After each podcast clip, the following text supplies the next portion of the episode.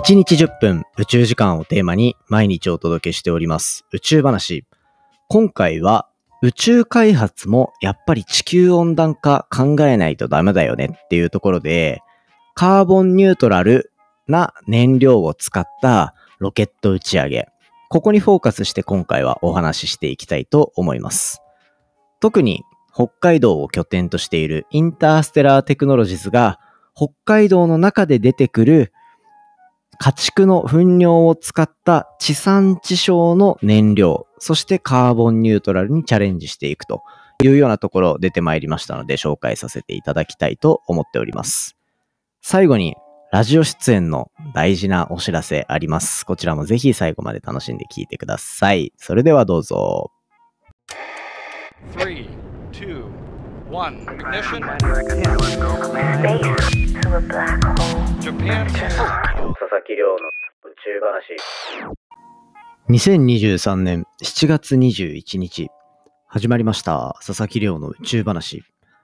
このチャンネルでは1日10分宇宙時間をテーマに天文学で博士号を取得した専門家の亮が毎日最新の宇宙トピックをお届けしております。本日でエピソードが1016話目を迎えるというところになっておりまして、基本的には1話完結って形でお話ししてるので、気になるトピックだったり、気になるタイトルからぜひ聞いていただけたら嬉しいなと思っております。前回は地球温暖化が本当に進んでるの？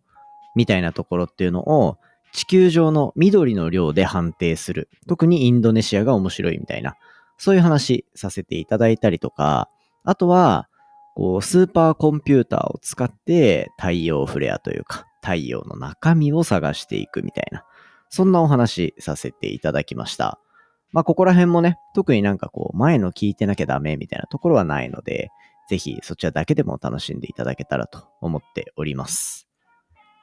そんな中で、今回お話ししようと思ってるのは、まあ、前回のお話のその地球温暖化とか、そういったとこに若干近いかなっていうような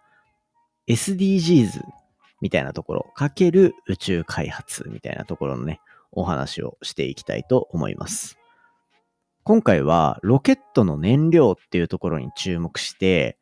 カーボンニュートラルな宇宙開発を目指していきましょうっていう、そういうところが結構動きとして出ているので、最新のニュースとかと一緒に紹介していきたいなというふうに思っております。そもそも、カーボンニュートラル、どうですか？ピンときますか？なんか、宇宙開発の話はよくするから、いつもこうやって聞くと多分なんとなくみんな頭の中に浮かんでる人多いんじゃないかなと思うんですよ。ただ、カーボンニュートラルって、まあ、少なくとも僕はそうだったんですけど、聞いたことあるけど、何かわからんみたいな。そんな感じしません？ね。多分会社とかでも聞いたりもするし、自分の会社のスローガンみたいなところにももしかしたら入っているかもしれない。ね最近はそういう ESG 投資だっけ？っていうところとかも注目されてるから、多分見聞きはするんですよね。ただ、ちょっとやっぱり自分の専門だったりとか、自分が取り組んでるところの近くにないと、なかなかちょっと実感しづらい部分でもあるのかなというふうに思うのが、このカーボンニュートラルって言葉ですね。で、これカーボンニュートラルって何かっていうと、温室効果ガスの排出量と吸収量っていうのを均衡させるっていうところを意味しているのがこのカーボンニュートラル。つまり、排出するのはもう今までたくさんしてきたと。たくさんいろんなものを排出してきた。ガスとかね。っていうのを排出してきたけど、それを、まあ、一定排出してもいいから、どんどん、あの、せめて森林とかで吸収できるような量にしておきましょうねっていうような。それがカーボンニュートラルっていうところですね。多分、これ、脱炭素とかっていうところになってくるともっと厳しくなってくるのかな。ね、もし詳しい人いたら教えてほしいなと思うんですけど、ね、これ、カーボンニュートラル、最近出てきた言葉に聞こえるじゃないですか。ね、けど、2020年の10月とかから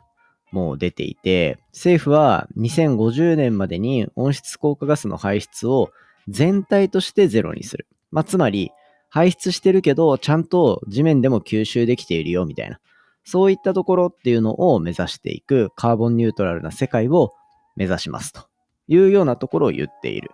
で、そうすると、まあこういろんな開発を行っていく中で重要になってくるのは、その開発した、例えばこの宇宙話の分野で特化で言うと、宇宙開発をしていくときに出ていくガスとか、そういったところをなるべく、ね、温室効果ガスを増やさないような取り組みにしていこうっていうところは、なんか結構、ね、あの、取り組んでいく上で重要な役割だったりするんですよね。まあ、ただ、こう、今、そもそも宇宙開発ガーって盛り上がっていて、いろんなスピードが上がっていく中で、どこまでそれが実現できるかっていうところは、まあちょっと、カーボンニュートラルっていう要素を取り組みながらも、まずは開発を進めていって、みたいなところなのかなと、個人的には思ってたんですけど、まあなんかいろいろ情報を見てみるとそんなこともないと。で、特に今回このエピソード紹介させていただいた理由の大きい一つが、まああるプレスリリースが出ていたんですね。プレスリリース何かっていうと、これ、ロケットの燃料、インターステラーテクノロジーズってあの、いわゆるホリエモンロケットっていうのを聞いたことある人いるんじゃないかなと思うんですけど、北海道にあるインターステラーテクノロジーズが打ち上げようとしているゼロっていう小型人工衛星を打ち上げるロケットの燃料として、牛、家畜の糞尿から作ったバイオメタンっていうのを使用していく。で、そしてこのバイオメタンっていうのがまさにカーボンニュートラルなエネルギーで宇宙を目指していくことができるっていうようなとこにつながっていく燃料であるというようなところなんですよね。だこれ結構ね、重要なニュースなのかなと思って紹介しようと思ったんですよ。国内だと、あとは、スペースウォーカーっていう会社があるんですけど、このスペースウォーカーも、とサブオービタルスペースプレーンっていうような、あの、再利用できるロケットみたいなのを今宇宙への輸送手段として開発している。そしてそこに対してカーボンニュートラルの要素を入れていこうというふうにしていたりするし、で、あとは、で、ここはでもエネルギーとして、脱炭素のエネルギーとして注目されてる水素だったりっていうのを取り組んでるっていうような記事が出ていたりだとか、あとは今回のこのプレスリリースの中でも紹介されてたんですけど、スペース X のこうスターシップっていうものだったりっていうのも、と環境に優れた燃料っていうのを使用している。っていうところで、かなりこう世界中の宇宙開発していく現場の中でも、このカーボンニュートラルっていうところに貢献できるような部分、そしてなおかつ自分たちのミッションをしっかりとクリアできるような燃料っていうのを使っていけるっていうところが結構重要になってくるし、みんな取り組んでるんだなっていうところをこうね、実感しましたね。で、今回例えば、この放送をしようと思ったきっかけである、糞尿を使ったところ、家畜の糞尿を使ったところってと、ホリエモンロケット、インターステラーテクノロジーズっていうところの組み合わせで言うと、これ本当に相性めちゃめちゃいいなと思ったんですよ。なんでかっていうと、これ、北海道に拠点を置いてるんですよね。インターステラーテクノロジーズは。で、そうすると、北海道って、そういう家畜だったりとかっていうところの糞尿って、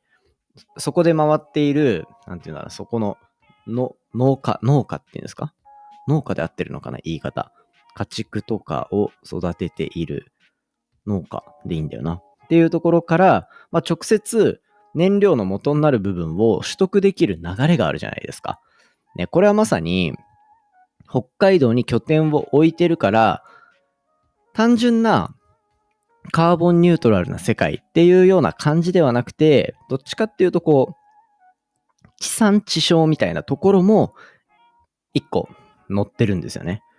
北海道の中で出てくる家畜の糞尿だったりっていうところをベースにして、北海道に拠点を置いているインターステラーテクノロジーズのロケットの燃料として使われてっていうところになると、まあここ、もう北海道の中で燃料まで確保できてますってなると、やっぱりこう企業としての価値というか、自分の地元にそういう会社あったらいいなって思うじゃないですか。そういったところがやっぱ詰め込まれていくのは面白い部分かなというふうに思うんですよね。で、この燃料とかは、まあロケットだけじゃなくて、こう船舶だったりとか、トラックだったりとか、っていうようなところにも使えるようなものになっていて、これから移動手段のところにどうしても燃料がかかっていく。で、燃料とかって、やっぱりなんかこう、一番矢面に立たされやすいじゃないですか。地球温暖化の原因になってるんだ、みたいな。排ガス規制しよう、みたいな。もちろんそこも大事なんですけど、なんかそこに対して燃料はこれだけクリーンなんだよっていうところは、みんなちょっと知っておくと、単純になんか全員電気自動車行けみたいな、そういったところの発想でもないよなっていうふうにも思えるじゃないですか。ね、これをなんか宇宙開発側から知れたのは僕は結構嬉しい出来事だったなと思って、今回はちょっと、こう、カーボンニュートラルで宇宙開発をしていく。そしてそこに対して地産地消の考え方まで載っているっていうようなインターステラーテクノロジーズと、これエアウォーター北海北海道株式会社っていうところが取り組んでいる内容ですね。お話しさせていただきました。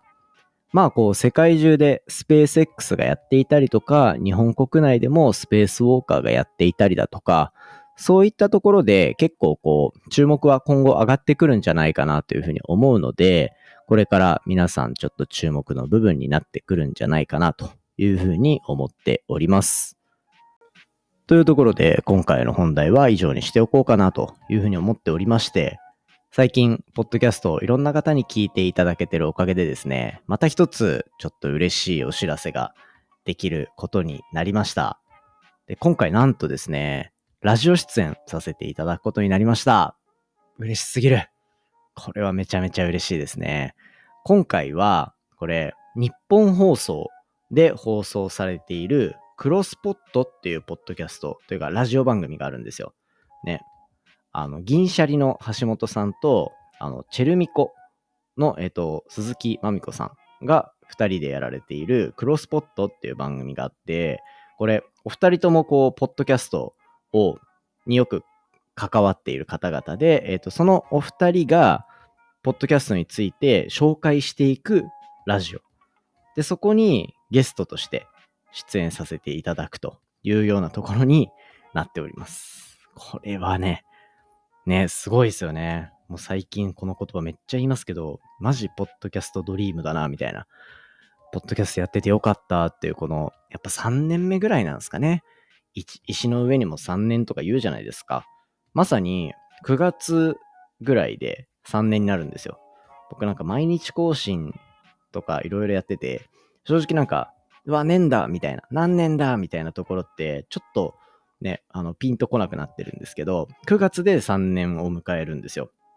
そうなった時に、ね、大体最近、それこそこの間、内田篤人さんに宇宙を教えに行ってきましたみたいな。これもポッドキャストのおかげだし、で、ポッドキャスト頑張ってて、この間日本3位とかにもならせてもらってっていうところで、なんか、ポッドキャストやってなかったらできなかったような体験っていうのができるようになってきてる